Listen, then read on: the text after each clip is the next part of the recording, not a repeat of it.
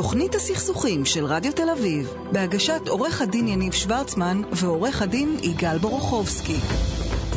ערב טוב, תוכנית הסכסוכים, אני יניב שוורצמן, יגאל בורוכובסקי, מה נשמע? חג אהבה. חג אהבה, תשמע, אנחנו, יש לנו תוכנית להתנצל היום... בפני רימה שאני מבלה איתך היום במקום איתה.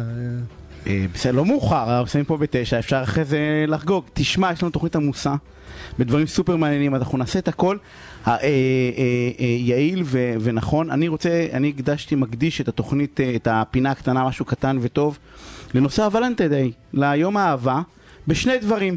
אחד, אני חיפשתי עמותה שעוסקת ב- בזוגיות, באהבה, ומצאתי. מצאתי אה, עמותה שנקראת אה, מחוב, מחוברים, אה, שמה שהיא עושה זה עמותה התנדבותית לחלוטין. מה שהיא עושה בעצם, היא לוקחת אנשים שיש להם איזשהו קושי בזוגיות, ליצור זוגיות מצמידה בהתנדבות מלאה, דרך אגב, של כולם, קואוצ'רים שנותנים ועוזרים ומלווים אותם כדי למצוא זוגיות, הם מחברים בינם לבין עצמם ובכלל, והם עושים עבודה מדהימה, ויגאל בשבילך במיוחד. וגם בשבילי ובשביל כן. כל מי ששומע אותנו, אני רוצה להגיד ערב טוב. אה, לא לס- בשבילי במיוחד. ובשבילי, להשתפר, תכף תשמע על מה, סמדר מילר מייסדת קרובים בית הספר זוגיות, מחבר את הספרים אהבה אה, פרנית, אה, מתוק ואז, ערב טוב. אה, מורה לזוגיות ומיניות קשובה, מה העניינים? מעולה, חג תשמעי, שמח. אה, כן, חג שמח, זה חג, זה חג טוב. יש לנו שתי דקות לארבעה, שלושה ארבעה טיפים טובים לאיך אנחנו לוקחים את מה שכל כך טוב אצלנו והופכים אותו לעוד יותר טוב. אה, סמדר מתנדבת בעמותה? לא, לא, לא, שני דברים שונים, לא מצאתי מתנדבים משם, אמרתי אני מביא, הנה היא מתנדבת אצלנו, כדי לתת טיפים לזוגיות, קדימה. טוב, דברי, דברי. תתמקדי ביניב כרגע. אני, אני צריך כן. טיפים, אני צריך טיפים. אוקיי. אז אה, טיפ ראשון, להיפגש בלי המתחרים. למה הכוונה? היום כמעט כל זוג הוא בעצם רביעייה, נכון? יש אותך, את זוגתך, ולכל אחד את הסלולרי שלו. וואי, מושלם. שהוא תכלס, כמו עוד בן זוג, הוא תמיד, הוא מה, מהסוג של המושלם. הוא תמיד שם, הוא תמיד זמין, הוא תמיד מעניין, תמיד יש משהו לעשות איתו, הוא תמיד פנוי אלינו. לפחות... אנחנו לא רוצים להחמיץ כלום הרי. כן? לגמרי. שיהיו לנו לפחות, אם אתה יושב בדייט, או אם אתה או יוצא עם בת הזוג שלך למסעדה, או יוצאים להליכה, להשאיר את הטלפון בבית. להשאיר אותו באוטו, בשביל מה יש לנו את הכפפות? הרי מי שם את איזה הכפפות? טיפ שימו את קשה. התחלת סמדר, התחלת כאילו מה- מה- מה- מהטופ, אה, אנחנו לא מביאים את המתחרים, מה הדבר הבא? אה, כן. אוקיי, הדבר השני, שיחות חשובות, פנים אל פנים. זה קצת בהמשך לראשון. ברגע שאני קולטת שיש משהו רגשי, שיש משהו מתוח, ואנחנו נגיד מדברים בטלפון, או מסתמסים בוואטסאפ עכשיו, עוצרים הכל, בואו נדבר, שנהיה עם מבט בעיניים, עם נגיעה של היד, עם חיבוק, עם הסנכרון שקורה בין גוף לגוף. כל אמצעי התקשורת החדשים הדיגיטליים לא תומכים בהרמוניה הזוגית זה- שלנו. זה קצת דומה לטיפים שלנו מאיך נכון. איך נכון? סכסוכים. אה, לא בכתב, לא בכתב. אם אתה רוצה להחריף את הסכסוך, וואטסאפ זה אופציה מצוינת. לגמרי. וואי, צלחתי לדעת חכמים. לגמרי. טיפ. שלישי. טיפ שלישי, חיבוק. להתחבק באופן יזום אפילו, לא לחכות שזה יבוא לנו. כי וואלה, בהתחלה באמת בא לנו, אבל אחרי חמש ועשר שנים, ליזום לפחות פעם ביום חיבוק, מגע שהוא לא בכוונה ליצור עכשיו משהו מיני, שהוא פשוט משהו כזה חם, רך, מקרב. זה גורם לנו להפריש הורמונים טובים, זה מקרב בינינו, זה מסנכרן fake בינינו. it till you make it, כאילו תעשה את זה גם אם תעשה. אני, אני כמעט לא נעים לי להגיד שגם אחרי 17 שנה בא לי לחבק את אשתי כל יום, לא, כן, זה... השראה, נהדר. וטיפ. רביעי ואחרון, אה, יש רביעי גם. אם יש. וואי, התקלת התקלת אותי. אותה. כן, סמדר, אמרתי אמרתי לך אני- שלושה, הנה, אז הנה. הטיפ השלישי, תקשיבו למה שאומרים לכם ותעשו את זה בדיוק. תעשה את זה בדיוק, תעשו. סמדר, תודה רבה. בשמחה, אה, להתראות. אה, אז אנחנו, אנחנו נתנו משהו קטן וטוב הפעם למאזינים שלנו, יום אהבה. אה, גנדי אמר ש... לא רק גנדי, קראתי את זה באיזשהו מאמר שאלברט איינשטיין אמר באיזשהו מאמר, כוח האהבה הוא הכוח הכי חזק בעולם. ואנחנו מתחילים. תוכנית הסכסוכים של רדיו תל אביב, בהגשת עורך הדין יניב שוורצמן ועורך הדין יגאל בורוכובסקי. ואני רוצה להגיד תודה למי שנמצא לתפעול הטכני, ליוני בריו, בריו, כן, בריו הראשון, ולטל שפייכר השני, אתה מבין? ואני רוצה להגיד ערב טוב אה, לכבוד השופט אה, בדימוס, אה, דוקטור עדי זרנקין, אה, מגשר, בורר במוסד הישראלי לבוררות עסקית, שופט בית המשפט המחוזי בדימוס, מה שלומך? מצוין, תודה רבה. בייחוד אחרי ששמעתי את העצות האלה של האהבה, אני כבר מסודר. האמת שכמה שזה פשוט, אנחנו פשוט לא עושים את זה, אבל זה, נכון. תשמע, כיף, כיף שבאת. תודה רבה. יצא לי לשמוע אותך גם בכנסים. ויש לך איזושהי פרספקטיבה מעניינת. כי גם היית שופט בבית משפט מחוזי, מי שלא, לא, אנחנו תמיד אומרים בית משפט מחוזי, עליון ושלום, אני לא בטוח שכולם מכירים, אבל זה הבית משפט השני בבחירותו, אבל הוא למעשה... הוא הערכאה הראשונה של הסכסוכים הכי גדולים בישראל, כן. וערכאת הערעור העיקרית בישראל. ואתה מגשר בסכסוכים, אה, מי שעשי... גשר, בורר, אה, במוסד... בהכל, אבל יגאל, תקשיב, עשיתי... גם במוסד לבוררות עסקית. לא, אה. עשיתי בספורט, בתכנון ובנייה, ב... יותר קל להגיד במה לא. במה לא, לא, אבל לא ראיתי במה לא, לא ראיתי במה לא. בוא תשתף אותנו קצת מה ההבדל, איך בדוגמאות, כאילו, בתור החלטה בתור שופט, או החלטה בתור בורר, או כמגשר. אה, תן לנו קצת מהשולחן שלך. האמת ניתנת להיאמר שהרבה פעמים הייתי שאלתי, הייתי שואל את עצמי, אחרי שגמרתי תיק של בוררות או, או תיק של גישור, מה, מה היה קורה אם התיק הזה אילו היה נידון בבית משפט? זו באמת שאלה, שאלה יפה. כי, כי מה זה למעשה בוררות, אם אנחנו מדברים על בוררות? בוררות זה למעשה שפיטה, הכרעה בסכסוך על ידי שפיטה, כשהכללים למעשה מוכתבים על ידי הצדדים. זה, הפרטיטורה אה, נכתבת על ידי הצדדים, הם, הם קובעים את, ה, את, ה, את המוזיקה של העניין, הם קובעים מי זה הבורר, הם קובעים אה, איזה דין יחל, אם יחול דין מהותי, לא יחול, האם, אה, האם יחול, יחולו דיני ראיות, סדר דין, הם אפילו יכולים לקבוע כמה זמן, מתי יינתן פסק הבורר.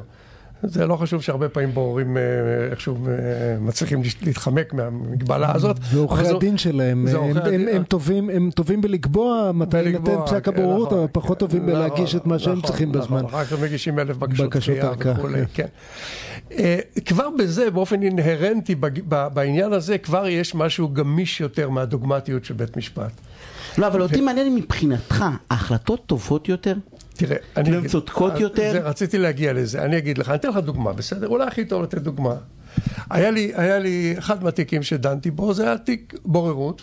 שבו אה, מזמין, מזמין אה, אה, עבודה, תבע קבלן מבצע, והעבודה הייתה להקים בית עלמין, לא עלינו, ב- ב- בירושלים. והטענה הייתה, אם היית קורא את כתבי הטענות, לא היית ישן דקה בלילה. הטענה הייתה שהקברים שה- נבנו בצורה כל כך רשלנית, שבימי גשם, ברוך השם בירושלים יש כאלה די כבדים, ממש התוכן של הקברים נשפך בתעלות הניקוז שם, דברים איומים. והם הביאו חוות דעת של מומחים לכאן ולכאן, וביקשו ממני שאני אמנה מומחה, אמרתי, אתם יודעים מה, במקום מומחה אנחנו נוסעים לירושלים. וקמתי ונסעתי לירושלים, הבאתי את הצדדים וראיתי במו עיניי שאין, בוא נגיד בעדינות, שאין הלימה בין מה שכתוב בחוות הדעת, בחוות הדעת. העצמות לא מפוזרות. העצמות לא מפוזרות. אומנם זה לא בית עלמין שנראה כמו בבברלי הילס, אבל שום דבר פה לא נראה כמו בבברלי הילס. אבל שום, אין קשר בין זה לבין מה שנטען. והביקור הזה גמר את התיק. זאת אומרת, ברגע שראיתי מה, מה שראיתי, היה ברור. שאלתי את עצמי בדרכי ככה הביתה, האם הייתי מוצא את הזמן ואת ה... את ה, את ה לקום ולנסוע מבית המשפט לבית העלמין בירושלים ולראות שופט. את זה במו עיניי? ביושר, אני יכול להגיד לכם שלא בטוח שהייתי מוצא את הזמן לזה. אה, אה, זה לוקסוס ש, שלא תמיד ישנו לשופט, והוא, והוא יותר קל, יותר נוח לו אה, לעשות את זה כבורר. אתם יודעים שבספרות של, המקצועית של, של גישור ושל בוררות, כשרוצים לפאר את ה... את ה להעלות את ערך ה, ה, ה, ה, הדיון האלטרנטיבי, אז אומרים, אה, מתארים בבית המשפט, שאתה בא לבית המשפט ושופט טרוד ועצבני יושב, יש לו שמונה תיקים, התיק שלך הוא השביעי, הוא כבר הספיק להתעצבן משני תיקים קודם, אתה, אתה, אתה נכנס לאווירה, אני דרך אגב לא כל כך מסכים בתיאור הזה, אני אף פעם לא... אה, אבל זה הכל נכון, לא? לא, ממש לא, אני לא, אני לא, לא באזור חיפה. ממש, ממש לא, אני אף פעם לא נתקלתי בזה שלא, אף אחד לא שמע אותי או I didn't have my day in court. זה לא קרה. גם בוודאי לא כשהייתי שופט. אבל זה נכון שיש אה, גמישות אה, אחרת, והבוררות אה, טומנת בחובה אפשרויות, יש לה, יש לה ערך מוסף מאשר השיפוט, אני ככה חושב. או אתן לך דוגמה נוספת, יש לנו זמן לדוגמה. ש- ש- שאלתי אותך, בחוץ אמרת, אמרת שבעצם כשאתה כותב פסק בוררות וכתבת פסק דין, אותו דבר, אחד לאחד, אין... אה, שמע, זה, זה אין, אין הבדל. אין בור- הבדל. בור- בורות, בורות זה שפיטה, תשמע, אין עליי, אין עליי, אה, אולי ההבדל בזה שבורות בדרך כלל אין ערכאת ערעור, אבל לי זה לא עשה הבדל, אני חייב לצדדים, אה, תראה, צד צריך לדעת למה הוא זכה, וצד צריך לדעת למה הוא לא זכה. פסק דין זה יצירה ספרותית, הוא צריך להוביל אותך לפסק, למסקנה, ואני לא, ככה אני כותב גם פסקי... שאלתי על, אה, אה, לפעמים יש פסקי בוררות ללא הנמקה, צדדים מכל מיני טעמים, גם לפעמים חיסכון בעלויות אומרים ללא הנמקה, ושיתפתי אותך שצד בא אליי בטענות, שאמר לי ללא הנמקה והפסיד. ואז אמרתי, "אה, רגע, מה זה הפסדתי לגמרי? ציפיתי שתעשה פתרון אמצע. אה, הרי אמרתי ללא הנמקה, בשביל מה אמרתי ללא הנמקה אם לא בשביל שתעשה משהו באמצע? נניח שנותנים לך לפסוק ללא הנמקה. זה בדיוק אותו דבר כמו שהיה נראה פסק דין? תראה, אה, אני, מבחינת התוצאה, לא- תראה, כשנותנים לך לפסוק ללא הנמקה, אני חושב שזה הביטוי המובהק ביותר לאמון שהם נותנים בך. זה הביטוי המובהק ביותר. אתה פוסק, אין, אין על זה ערעור, אין על זה כלום, זה סוף פסוק. אז, אז יחד עם זה שזה אולי מחניף לך שככה סומכים עליך, זה מטיל עליך עול, אונוס כזה כבד, שאתה צריך אה, בפני עצמך, אתה צריך להביט בראי ולהגיד נתתי את הפסק דין שהוא הכי צודק והכי נכון והכי אה, מתאים בנסיבות העניין. אני לא חושב שיש הבדל גדול. אה, תראה, לבוררות, תכף אני אדבר, אני אה, אה, תכף אגיד לך משהו על, על, על פסיקה ללא הנמקה. זה בדרך כלל, אה, בזמן האחרון יותר ויותר עניינים שמתחילים דווקא כגישור. הצדדים באים ואומרים, אתה יודע מה, תחליט אתה. תחליט אתה. בייחוד זה כשהם באים אה, עם אה, אה, עמוסים ברגשות, עמוס, הקונפליקט הוא כל כך חזק, שקשה להם שזה יבוא מעצמם, ההסכם. אומרים תחליט אתה. והרבה פעמים אומרים תחליט לפי 79א. בשביל- 79א בשביל- זה החלטה בפשרה, ללא הנמקה, כן, זה כן. בשביל המאזינים שלו בקיאים ב- ברזים האלה, זה החלטה שבית משפט נותן מכוח הסכמת הצדדים ללא. אז, אז זה, זה קורה הרבה, זה קורה הרבה. אה, ה- אני רוצה לתת לך דוגמה נוספת אולי. ואתה, ש- ואת, מה, מה דעתך על המוסד הזה של גישור שהופך אני מתאר- לבוררות? יש לי שאלה גם הפוכה, אבל מה הדוגמה? יש לי גם שאלה הפוכה, לבוררות. שלא לא גישבור אלא אחרת, אבל התחלת להגיד דוגמה? אני רוצה לתת דוגמה באמת ל, ל, ל, ל, לעניין ש, שהבוררות דווקא אפשרה, אפשרה אה, פתרון שבבית המשפט אי אפשר היה להגיע אליו. והדוגמה היא אה, אה, תיק של, למעשה לכאורה דיסציפלינה של דיני חברות. תיק של ריב בין בעלי מניות, משבר בחברה, לא מתקדמים, אף אחד לא חותם לשני כלום. כבר בישיבה הראשונה, זו ישיבה מקדמית, הבנתי שזה תיק משפחה. זה למעשה תיק משפחה, זה שני אחים שרבים והגיסות מלבות את האש וזה דבר שלאחד יש טענות לאבא שלו שהוא קיפח אותו. שאלתי אותם האם הם מוכנים שנעשה טיים אאוט בבוררות ונעשה גישור ביניהם. ננסה לעשות גישור ביניהם, ומראש התחייבו שלא יטענו אחר כך שבגלל שהייתה ישיבות נפרדות, לא, אה, אי אפשר לחזור לבוררות. הסכימו. הסכימו. ו- ועשיתי ישיבות, עשיתי שם גישור משפחתי, מה שזה לא המומחיות שלי, אבל אה, איכשהו התחלתי, התחלתי ל- ל- לפשפש ב- ב- ב- ב- ב- בקרביים של הסכסוך ביניהם, ובסופו של דבר התיק הזה נחתמו, איזה הסכימו. זה מה. שבאתי לשאול דרך אגב, אם- אם אם- אם לפעמים אני אומר לאנשים, לצדדים, זה לא בוררות. תצאו, זה- זה צריך- זה צריך להסתיים בגישור. יש הרבה פעמים. כאילו, כי תמיד אנחנו מדברים על איך אנחנו עוברים מגישור לבוררות. כאילו שזה אסקלציה כמעט אבל טבעית. שים לב מה, מה הוא אמר, שהצדדים התחייבו להסכים שאם זה חוזר לבוררות, הם לא. מבקשים בקשת כן, כן, פסילה. כ- כדי לא להאריך. ולי יש, לי יש שאלה, שאלה אליך, כן. אה, נניח שפגשת אותם בישיבות נפרדות ושמעתם מהם דברים, ו- ו- ו- ו- ו- וזה לא הצליח, זה חזר לבוררות. כן. אה, אה, איך, איך אפשר להתעלם אה, איך- אני איך לא איך יודע עושים את האומנות אני לא הזאת? יודע איך אחרים, אני לא יודע, יגאל, איך אחרים מצליחים, אני מצליח. תאמין לי מצליח להתעלם מדברים כן, אני שלא גם לוקח הוגשו... מה אה, שאומרים לי בחדר סגור, אני גם לוקח, איך אומרים האנגלים, with, a- with a grain of salt, עם קורת מלח. כן. לא מקבל את כל מה שאומרים שזה באמת הקו האדום שלו, ולא בדיוק, ב... אבל זה נותן לי חומר בשביל לעשות לבנים אחר כך. ובזה אני חושב שזה יתרון, זה יתרון, אה, זה יתרון. אז יש בהחלט לשאלתך, יש בהחלט מקרים שבהם התיק מתחיל כ... כבש... כבוררות. ויורד ו- לגישור, ו- זה מה- זה. מעניין, כי יש אחריות, יורד לגישור שופט לא יכול לעשות את זה, לבוררות. ובור-. ו- ארב מד ארב, אגב זה מוסד מקובל בעולם. זה לא... מה? כן. ארב מד ארב. ארב מד. ארב, אנחנו חייבים. לסיים, השעון מ- ועוד דקה, ועוד דקה, ועוד דקה. התחלתי ליהנות מהעניין. לא, תבוא שוב, אנחנו נביא אותך שוב, אין מה לעשות. אה, תודה רבה על הפינה המעניינת הזאת, הפסקת פרסומות ואנחנו כבר חוזרים. תודה רבה. תוכנית הסכסוכים של רדיו תל אביב, בהגשת עורך הדין יניב שוורצמן ועורך הדין יגאל בורוכובסקי. וחזרנו, ואני רוצה להגיד ערב טוב לעורכת הדין מיכל רבינוביץ', מנהלת מחלקת ליטיגציה במשרד טוב שילנסקי, בעלת ותק של 25 שנה ומייצגת בנקים.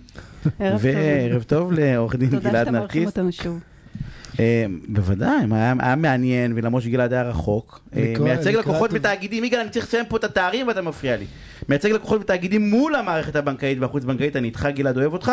מחבר הספרים חוק אשראי, הוגן, מיכל בדיני לא. אוהב? אני מת על מיכל, כן, אבל היא, אתה אתה צריך להרים לה. התחלת ולנטיינס דיי ואתה התחלת לצעוק קצת. אנחנו. הולכים לדבר על חשבון משותף. וואו, איזה נושא גדול וחשוב מעולם זה. לא דיברנו עליו, כמה שזה בנאלי לא, כאילו, לא, זה לא מעולם בנאלי דיברנו. מייצר ים בעיות מיכל, במערכת לה- הבנקאית. לה- להציג את תחילת הריב שלנו ב- לפני התוכנית. כן, כבר התחלנו לריב לפני. אה, טוב, חשבון בנק משותף, אה, בין אם זה בקונוטציה עסקית, לרוב בקונוטציה אה, אגב חיי נישואין, מייצר הרבה מאוד דילמות ובעיות משפטיות. בין השאר, מה קורה שאחד מבני הזוג נכנס להליך של חדלות פירעון? מה קורה אם אחד, לדוגמה, הבעל חייב כסף מכוח איזושהי פעילות עסקית ועכשיו יש עיקול על החשבון? האם אפשר לעקל את, את כל הכסף בחשבון? אה, מה אחד קורה מבני הזוג מת. אחד אה, מבני כן. הזוג מת, נכון, סעיף או אריכות ימים. השותפים, רגע, אה, התחלת ככה, הבלעת את זה, אבל בעצם חשבון שותף, בהגדרות המשפטיות, אם אני התחתנתי עם בעל החשבון, או אני שותף עסקי, יש לו אותה הגדרה. בדיוק. ואולי זאת חלק מהבעיה, אה, אבל אה, כן הפרעתי לך, בואי בואי תמשיכי. אה, כן, את סוגיה, אנחנו חשבנו לדבר על שתי סוגיות, מכיוון שאפשר לדבר על זה בערך שעתיים, ויש לנו רק עשר דקות, מה שאני וקציב, אז אה, חשבנו לדבר על שתי סוגיות אה, עקרוניות. סוגיה אחת, לדוגמה, אה, מה קורה ש... אה, שבני זוג מתגרשים, קורה, קורה לא מעט. אה, ועכשיו יש חוב בחשבון, ובאה אישה לבנק, או הגבר לצורך העניין, ואומר, אני רוצה לצאת מהחשבון, אני מוכן לקחת חצי, והבנק אומר, אדוני, עד כאן, אנחנו רוצים את כל הכסף. רגע, אז שוב, יש 100 אלף שקל, אני ואשתי התגרשנו, אני לא, רוצה רגע. לשלם לבנק 50 אלף שקל ושאת השאר 50 שייקח מאשתי, מה יגיד הבנק? ואז הבנק יגיד, אני ברשותך אקח מפה את המושכות, ואז מה שהבנק יבוא ויאמר, אותי לא מעניין בכלל שאתם התגרשתם, אני מבחינתי אקח מכל אחד מכם את אותם 100 אלף ש"ח, ו... מי שישלם קודם. מי שישלם קודם, למי שיותר נכסים. לפי טון- הטון שאתה אומר את זה, זה נראה לך לא בסדר אה, שהבנק אומר ככה. ראשית, שוב, הסכמית, הבנק צודק ואנחנו לא קוראים את זה ולא מסתכלים, אבל זה מה שכתוב וזה מה שחתמנו. אה, אבל פה צריכה... חתמנו שאנחנו חייבים ביחד ולחוד, שהכוונה היא שאפשר אה, זה- אה, לקחת משנינו את כל החוב. בדיוק, אבל פה אני בדיוק מצפה מתאגיד בנקאי שבנקודות כאלו, קודם כל שישאף למחצית מחצית, ולא ילך וינסה בדרך כלל ללכת לאיזשהו צד, או לקחת איזשהו, איזשהו, איזשהו עמדה או איזושהי פוזיציה. ובמקרים האלו, הרבה פעמים הצדדים עצמם מנצלים כל אחד את הכוח שלו בשביל להפיל על השני את, את אותו חוב בחשבון ת- המשותף. תסביר, תסביר. מה הכוונה? יש צד- איך יש- איך אפשר לנצל? יש צד אני- עם כסף, יש צד בלי כסף, הצד בלי כסף בא ואומר, אני, מה מעניין אותי? חפשו כמו שאומרים, חפשו זה בסדר, אני אמשיך אה, או לא לעבוד שחור או- או לעבוד שחור או לא לעבוד בכלל, ואז ילכו לצד השני, והאמת היא שאין סיבה. רגע, אני רוצה להגיד משהו, כי הרבה פעמים אתם מדברים כבר אחרי שהתגרש, שזוג מתגרש. אה, מה קורה אם יש קרע בחיי הנישואין, והאישה מפחדת, או הגבר מפחד לצורך העניין, הצד השני יבוא ויוציא 50 אלף שקל לעורך הדין אה, שמייצג אותו בהליכי הגירושין. או על, את על. המאהבת, או על הימורים, או על משהו, רגע, יש לנו נכסים כאן, או יש לנו מסגרת אשראי והיא לא מנוצלת. מה, רגע, אז ב- מה, מה שהרבה לא יודעים בעצם, שאפשר ללכת לבנק ולהגיד, לרוב 99% מהאנשים יש להם הרכב זכויות חתימה, שזה ביחד ולחוד, ואפשר ללכת לבנק ולהגיד, אנחנו רוצים ביחד. כלומר, כל, אה, כל פעולה שיעשה בן זוגי, תח- תידרש חתימה שלי. יופי, רגע, אז... אה, מה אמרה מיכל יפה? אבל שמת לב? שוורצמן רוב ונרקיס- האנשים לא מכירים, זאת הבעיה. אבל אנחנו כאן, כדי שיכירו. אני, אני כבר מבין ששוורטמן ותרקיס, הצוות המנצח הזה, זה קודם כל, הבעיה היא אשמת הבנקים, והבנקים צריכים לא- לשאת באחריות, לא חשוב מה השאלה. לא, אבל אני אסביר אבל, גם למה. אבל מיכל, אבל מיכל, להבדיל מכם, באופן מעשי, נתנה פתרון. אמרה, רגע, לפני שיש בעיה, תסתכל מה יש בחשבון הבנק, יש קרע, אתה רואה שאתה הולך לכיוון שאתה רוצה לקבל החלטות על החיים שלך, אל תייצר שם 100 אלף שקל חוב. תוודא שבאותו רגע שאתה מעוניין, אתה מודיע לבנק, אגב, בהודעה חד צדדית, נכון? אתה לא חייב משמעית, לזה לא הסכמה. צריך את ההסכמה. מודיע לבנק שכרגע אה, רק ביחד אנחנו מקבלים החלטות, לא כל אחד אה, מקבל החלטה בעצמו, ואז לא יהיה חוב. כן, הבעיה שהחיים הם קצת יותר חזקים מכל אה, אה, כל סיטואציה שאנחנו פה יושבים ככה סביב השולחן והכל מאוד ברור ופשוט. ובואו ניקח את זה קצת, אה, נאתגר את עצמנו עוד קצת, ומה קרה אם אחד מבני הזוג לדוגמה עושה פעולות אה, חריגות, אחד מבני הזוג לוקח הלוואות, אחד מבני הזוג לדוגמה מהמר ב- ורוכש ניירות ערך, והבנק למעשה נמצא במצב שלא אכפת לו יותר מדי. הוא לא בוחר להרים טלפון לצד השני, לבן זוג או לשותף השני, ופתאום הבן זוג מתעורר בבוקר. אגב, פה לאו דווקא בין בני זוג, אפשר גם אה, אימא ובן, או, או במצב סיטואציה כזאת או אחרת. שותפים, כן. שותפים, ואז פתאום השותף מתעורר בבוקר ואומר, רגע, היה לי פה חיסכון של אה, מיליון שקל והוא נעלם לי. ואז הבנק בא ואומר, רגע, רגע, אבל אתה זוכר שחתמתם שכל אחד יכול לעשות מה שהוא רוצה. ועל אותם מקרים, כמו גם המקרה הקודם, כאן אני בעצם בא ואומר, יש נורות אזהרה שבנק חייב להיות ער אליהם. הוא חייב להבין ולעשות stop ולעצור. והוא לא יכול לאפשר ולסמוך ולהגיד, רגע, רגע, אתם זוכרים את אותו הסכם שחתמתם בהתחלה, שאתם צריכים לפקח? לא, זה ממש לא המצב. ולבנק יש את אותם כללים ויש לו את היכולות לבוא ולדעת מי הבן אדם אני שיותר אני רואה פעיל. שמיכל לא מרוצה ממך. אה, כן, אני על למה- מה קוצים, מה הבעיה? שנקרא. כן, כי אה, גלעד באמת נגע אה, בנקודה כן. שהיא סופר רגישה, בנושא הגישה הפטרנליסטית. כמה באמת אנחנו רוצים שהבנקים יהיו שומרי הסף. פה הבנק הוא מוסד. שנועד לעשות... לא רואים ככה, אנחנו רוצים. לא, לא, אנחנו רוצים... כי הבנקים לא. מאוד- ככה, כאילו... כי הבנקים לא מאוד רואים מסכנים, בעיניים. כי ולבנקים... גלעד מכוון למקרה הקיצון של אישה קשישה בת אה, 90 שיש לה המון חסכונות והנכד הולך וקונה ניירות ערך ספקולטיביים ומשחק איתם ומפסיד את כל ההון. ממש לא מקרה קיצון.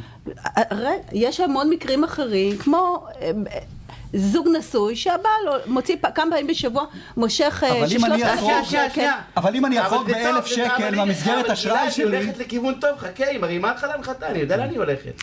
ומושך ארבע פעמים בשבוע אה, משיכות קבועות של 3,000 שקל לכרטיסי גירוד. האם גם אז הבנק צריך להרים טלפון לאישה ולהגיד לה, בעלך עושה ככה וככה וככה? חד משמעית. חד משמעית. מה? כן! כן. הוא עושה גם, יגאל, יגאל, שנייה, אני רוצה להגיד שני דברים. כי אתה, הטיפ שנתת מקודם, כמה זה קל, יופי, זה טיפ של חזק לחזק. רוב האנשים שלא עושים את זה, שזה רוב האוכלוסייה, הרי במי פוגעים בסוף? במי שלא מב... לא נעים להגיד, כי בסוף כן קצת מגדרי, בסדר? זה בעיקר, זה הרבה נשים.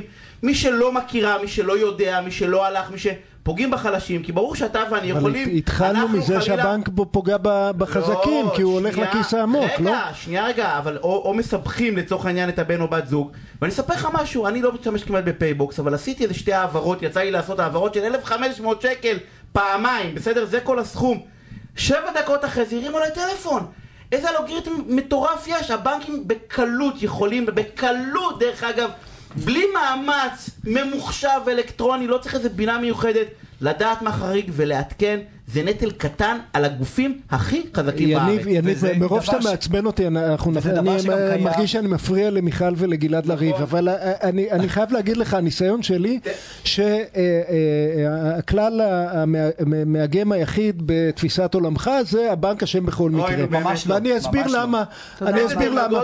אני- זה כל כך אני דמגוגי, אסביר, אני אסביר- איך- אני- איך אני אשלול טענה, אני אגיד שאני נגד הבנקים, אני לא? אסביר, אני אסביר למה אני אומר את זה, מכיוון כשנוצרת בעיה בסוף, אתה אומר הבנק היה צריך לגלות ולהרים טלפון, הבנק הענק, אבל כשהבנק עושה בדיוק את זה, ואתה בא ומנסה לרכוש ניירות ערך נניח, והבנק אומר רגע, אבל אה, בוא נתקשר לאשתך, נגיד זה כן, זה לא, נעבור איזה מסלול, מסלול בקרה כדי לראות שזאת החלטה נכונה, אז אתה משתולל בסניף הבנק, למה לא נתנו לי לקנות ניירות ערך? ואומר בשש שעות שעברתם את מסלול הבקרה הזה, אני הפסדתי עשרות אחוזים, ומי אתם בכלל שתתערבו רק לי? זה, אתם פועלים בניגוד לא- ל- לזכו- להרשאה של זכויות החתימה, כי החתימה כן, שלי.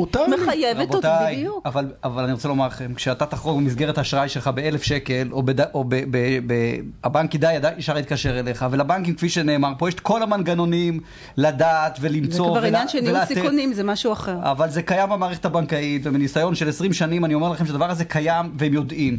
אלא שלפעמים לא נוח להם לבוא ולעשות את הדברים האלה, כי הם מרוויחים מהדברים הללו. הם מרוויחים מהפעולות הללו, וזה נוח להיות, לשחק ראש קטן. גלעד, בוא, בוא, רגע, אתה הרי איש רציני בניגוד ליניב. נניח שאתה מגיע, ל, מגיע לבנק ורוצה לעשות פעולה בניירות ערך, והבנק אומר לך, תשמע, זה חריג, אה, אנחנו רוצים להתקשר לאשתך, היא באותו רגע, היא בכלל בעבודה, היא לא עונה. והבנק אומר, אוקיי, אז אנחנו נמתין עד שאשתך תתפנה, כדי שלא תבוא אחר כך, הרי, צעד שור אדום, כן? ויש המון אנשים שלא לא עונים לשיחות אז, חסויות. אז מה, אז מה, אז אה, איך זו היית מגיב? ראשית, אתה טענה, על אמת, טענה אתה שובת, באמת. שובת נפש, ואני אגיד לך, ואני לא... שוב- שובת לב, כן. כן.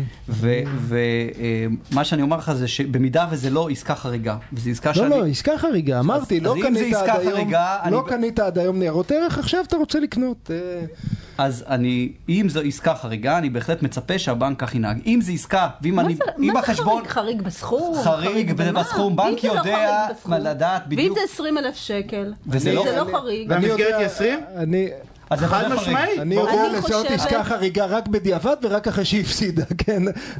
אני חושבת שזה אה, מאוד דמגוגיה מאוד... וזה לא כן. נכון, הבנק יודע מתי עסקה חריגה, הבנק מכיר, אני תמיד אומר שהחשבון בנק שלנו זה, זה, זה, זה, זה אנחנו בעצם למעשה זה איזשהו שיקוף עסקי, כלכלי, מה, מה, הבנק יודע הכל עלינו. אבל כמה פסיקה כרטיסי יש? אשראי, הרי אתה עושה פעולה של 67 דולר בארצות הברית, אומר רגע, הם יודעים לעשות את זה. אליך, למה? לא. לאשתך אבל. אבל אנחנו מדברים כרגע על חשבון משותף, כן. ואני רוצה לומר לכם שבמרבית המקרים גם הבנק יעשה את זה, והבנק כן יתקשר, והבנק יזהה את הפעולה החריגה, בגלל שהבנק לא רוצה שמחר יבוא אבל אתה לא מכיר- בטענות אתה כלשהן. לא מכיר חייבים פסיקה. אני כבר מוסיף פה שלוש אני דקות. חושבת שזה, מאוד אחרון, מיכל, מסוכן, משפט אחרון, גלעד, מאוד מסוכן. לשים את הבנקים כשומרי הסף שלנו, זה לא התפקיד שלהם. וזה חרב פיפיות, יבוא אחר כך. למה אתם מתקשרים? למה אתם מיידעים את אשתי שאני... אה, אנחנו ילדים גדולים, בדיוק. הגיע הזמן שנתבגר קצת. אז אני- רוצה לומר, מאחר והבנקים מרוויחים כל כך מעט ואין להם את היכולות הכספיות, אז אני נוטה להסכים לך, בצחוק אני אומר. לבנקים יש את כל היכולות, יש להם את התקציבים, יש להם את כל המערכות, בשביל בדיוק לשמור עלינו מפני עצמנו? לשמור עלינו מפני השותף לא, שלנו. שחלילה יעשה פעול... בנימה אה, חיובית זאת, אנחנו חייבים לסיים. נוכל לדבר על זה תוכנית שלמה, אה, הפסקת פרסומת, תודה, גלעד תודה, מיכל תודה. תודה רבה. אה, מיכל הפסקת פרסומות רבינוביץ', וכבר גלעד חוזרים. נרקיס. תוכנית הסכסוכים של רדיו תל אביב, בהגשת עורך הדין יניב שוורצמן ועורך הדין יגאל בורוכובסקי. וחזרנו, ואני רוצה להגיד ערב טוב לרואה החשבון שלומי כהן, משרד אה, ראיית החשבון. אה, אביבי. אביבי, לא, לא, שותף משרד אביבי כהן הנהלת חשבונות, כן. משרד לא, כהן. הגענו- הגענו לא, לשלב אתה רואה, הזה הכהן- שאנחנו כבר כל כך הרבה די. אתה כבר פה שלומי, מה, אני כבר מציג אותך, לא אני. מעכשיו זה שלומי, די. הנה שלומי, תחייך למצלמה. אני אני מניח שליניב ולשלומי יש חשבון שותף, אה, אתם מתגרשים, מתחתנים, זה... אנחנו אני ביחד, מתכוון אנחנו- אה, להפיל את יותר החשבון. מממוצע הזוגיות בישראל. אני, אני לוקח את החשבון של שלומי באהבה. אה, שלומי, אנחנו, אני אהבתי את הכה המומחה, את את המומחה פעם הקודמת, אנחנו יכולים לעשות כן. עוד את המומחה עכשיו, בסדר? כן. בתחום אחר, גם כן נישתי מאוד, רלוונטי להרבה מאוד אנשים. אתה אמרת לי עוסק פטור. אני רוצה גם נכון. להגיד עוסק זעיר אבל, בסדר? אני לא יודע אם זה נכון, אותו אין דבר. מורים זה אותו פרטיים, דבר? לא. יודע. בגדול זה אותו דבר, זה פשוט אה, מינוח? שפעם השתמשו בו והיום משתמשים בעוסק זעיר. כאילו, אז היום זה אותו דבר בדיוק. כן, לא- זה אותו דבר בדיוק. אה, אוקיי, אז לא... מה- פשוט המינוח השתנה, היה עוסק... מורים, אה, זה רלוונטי מורים פרטיים, מאמני חודר כושר, אה, כאלה שעושים יוגה בבית. רגע, רגע, בוא ניתן לשלומי, מה זה עוסק פטור?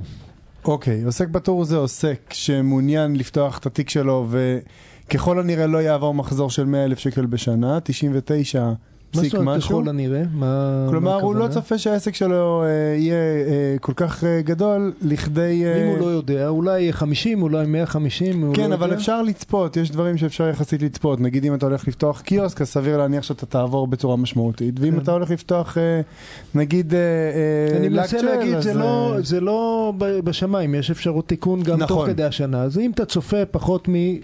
90, אני חושב, כן. 100 אלף, זה אה, תוקן ל-100. נכון, עכשיו זה גם דריסה, דריכת רגל אה, עדינה מול הרשויות. כלומר, גם אם אתה לא יודע, אז אתה אומר בוא נתחיל בעוסק פטור. נתחיל רגע, ב... אבל מה, מה זה עוסק פטור? אוקיי, אני צופה שיהיה לפחות מ-100 אלף שקל הכנסות בשנה, אז ואז מה, מה, מה בעצם מע"מ אומר? שאתה לא נדרש לשלם למע"מ עבור העסקאות? לא משלם מע"מ. נכון. זאת אומרת, אם אני אה, גובה, נניח, אה, זה, זה המון, כן? זה 17 אחוז שאני בעצם יכול לגבות מאנשים. נכון, אבל זה לא בדיוק יכול לגבות מאנשים. אני לא גובה את... החוק, לשון החוק אומרת פשוט אתה לא יכול לגבות את המע"מ. לא, אה, אבל רגע, עזוב מיסים בכלל, הרי בן אדם לא, משל, לא מעניין אותו אם הוא משלם מע"מ או משלם על המוצר, נכון. מעניין אותו כמה הוא משלם. אז אם נכון. אני מגיע למאמנת כושר, רגע, הגבירו אותו עכשיו כדי שזה... אם אני, אם אני מגיע ל, ל, למאמנת כושר שהיא עוסק פטור ומשלם לה, אני לא יודע מה, 400 שלוש- שקל. אה, אה, יא פרגנת, כן. 400 שקל לשעה.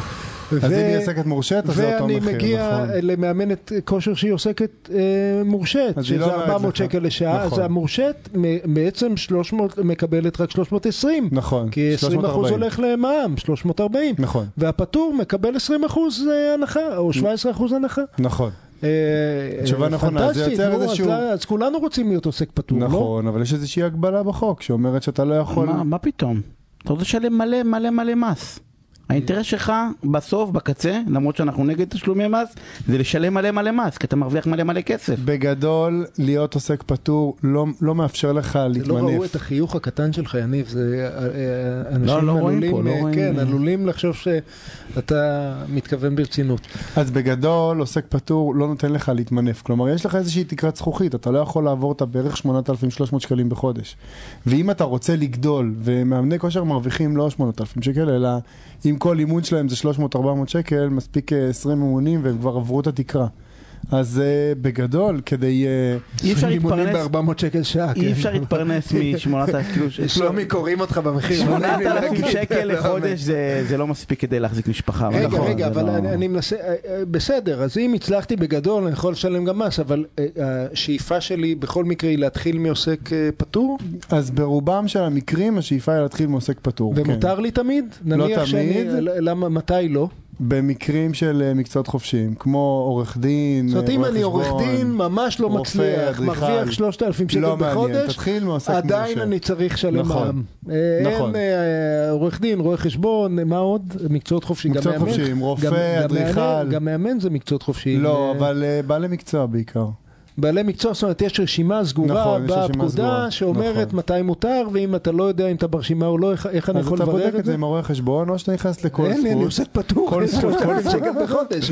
לא, לא, עוסק פטור יכול לבחור להיות עם רואה חשבון או בלי, זה בחירתו. בסדר, אבל אין לי כסף שלם לו, אז איך אני בודק בלי רואה חשבון? נכנס לאינטרנט, שואל האם אפשר להיות עוסק פטור, וכתוב לך ממש... יש את הרשימה. ממש אז אין. מסודרת. אז רגע, לסכם מה שלמדנו עד עכשיו, אה, לכל אחד כדאי להתחיל להיות עוסק פטור אם הוא מניח שההכנסות יהיו נמוכות. נכון. אה, אם- או אם אם הוא לא עובד עם בר- פרטיים. אם הוא עובד עם עסקים, אה, צריך אם לבדוק עובד את זה. עם עסקים זה לא כל כך שונה, כי גם זה העסק... משנה מאוד, כי הוא יכול להכיר בהוצאות, במע"מ של ההוצאות ולקבל לא, קיזוז של אני, אני מע"מ. מתכוון להגיד שקודם נתנו את הדוגמה של המאמנת כושר האישית שלך, אבל נכון. אה, שלה יש 20% הנחה מהעוסק פטור, אבל אם אתה בעצמך היית עוסק, אז מצד אחד היית משלם אולי אה, אה, קצת פחות, מצד שני לא היית יכול להוציא לך חשבונית, לא היית יכול להתקזז. נכון. אז אם מישהו נותן שירות לפרטיים, זה מאוד מועיל, אם מישהו משמעית. נותן שירות לעסקיים, זה זה לא. כל כך מועיל. נכון.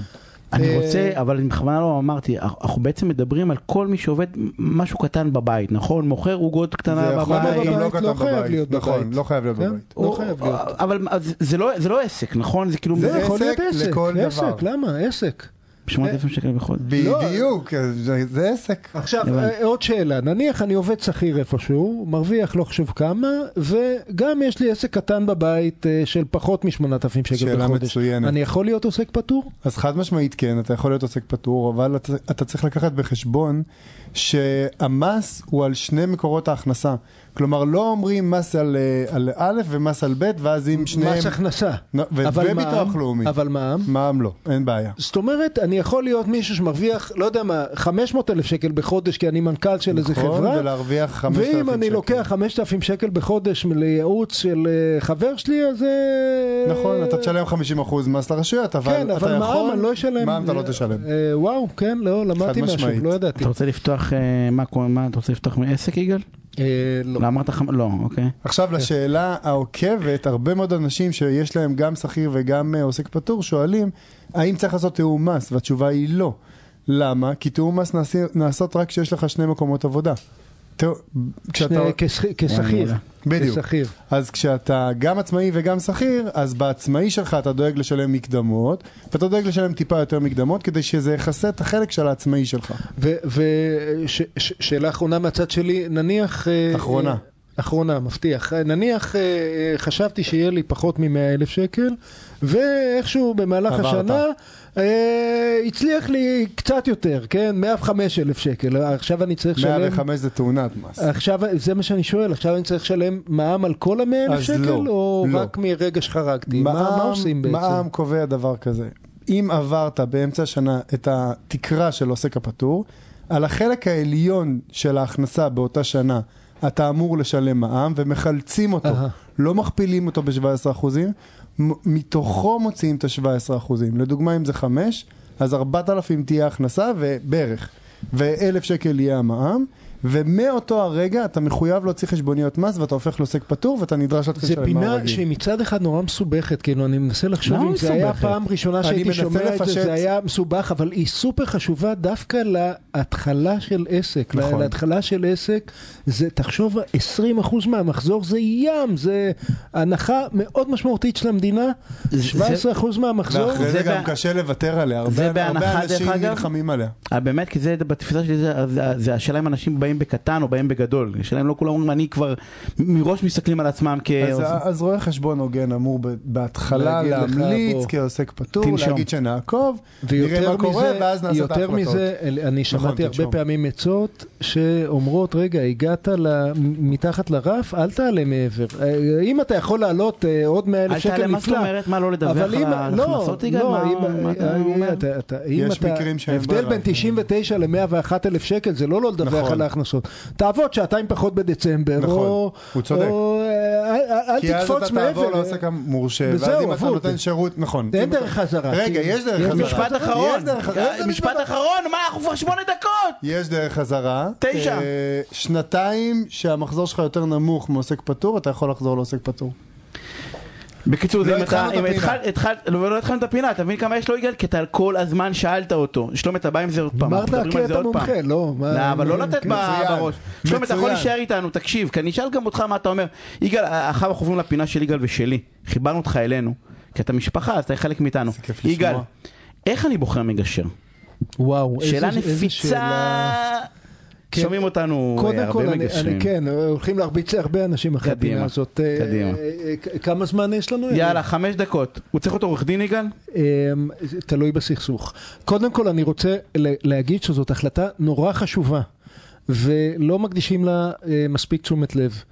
אה, המגשר צריך, אחד, שיהיה מישהו שמבין בעולם התוכן, וזה יחסית, יחסית אנשים מנסים להתעניין, כן? הם בוחרים מגשר בענייני משפחה, אז רצוי שיבין בענייני משפחה, מוכרים אה, מגשר בסכסוך מקרקעין, רצוי שיבין משהו שלא פעם ראשונה הוא רואה את נסח טאבו באמצע, באמצע הגישור, אז זה נניח אנשים מבינים.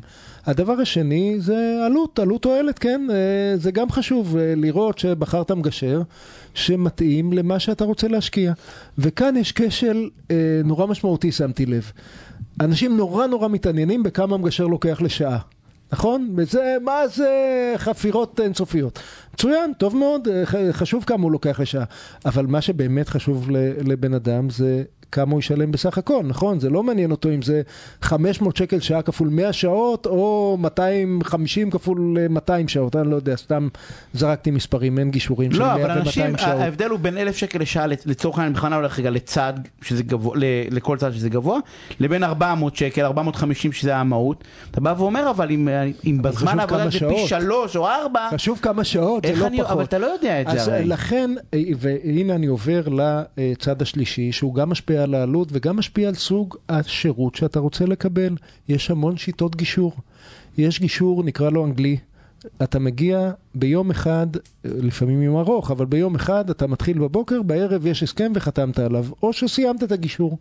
אה, הוא גישור הרבה פעמים מאוד משפטי, מאוד מרוכז בסיכויים סיכונים, פחות תהליכי, פחות רגשי, פחות, יש בו את האלמנטים האלה, אבל אה, אם הציפייה שלך שאתה רוצה שיקשיבו לך, לצמוח כאדם, אה, להבין את הנרטיב בצד השני, אולי גישור פחות מתאים לך. אם אתה רוצה משהו ממוקד, אה, אה, אה, מצומצם מבחינת השעות, של אה, לעשות מאמץ מרוכז ולנסות לסיים או לא, זה הגישור המתאים. גישור אחר הוא, אמרנו, גישור תהליכי, ממושך, לפעמים מספר, אה, לרוב מספר פגישות, אה, יכול להיות שבועות, חודשים אה, של הליך הגישור, ואתה מרגיש שנתת צ'אנס אמיתי למערכת היחסים בינך לבין הצד השני להשתקם, להבין מאיפה הוא מגיע, לנסות לבדוק את עצמך.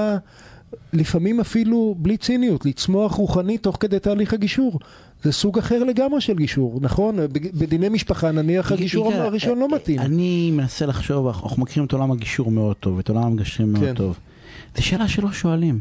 אה, אה, אה, זה, מה שאני אומר. לא שואלים, דרך אגב, אני לא בטוח שמגשרים יכולים לדעת, אני לא בטוח שמגשרים, לפחות, אתה יודע, אני מסתכל על אתרים ועל דפים, ואנחנו אנחנו בתוך ה...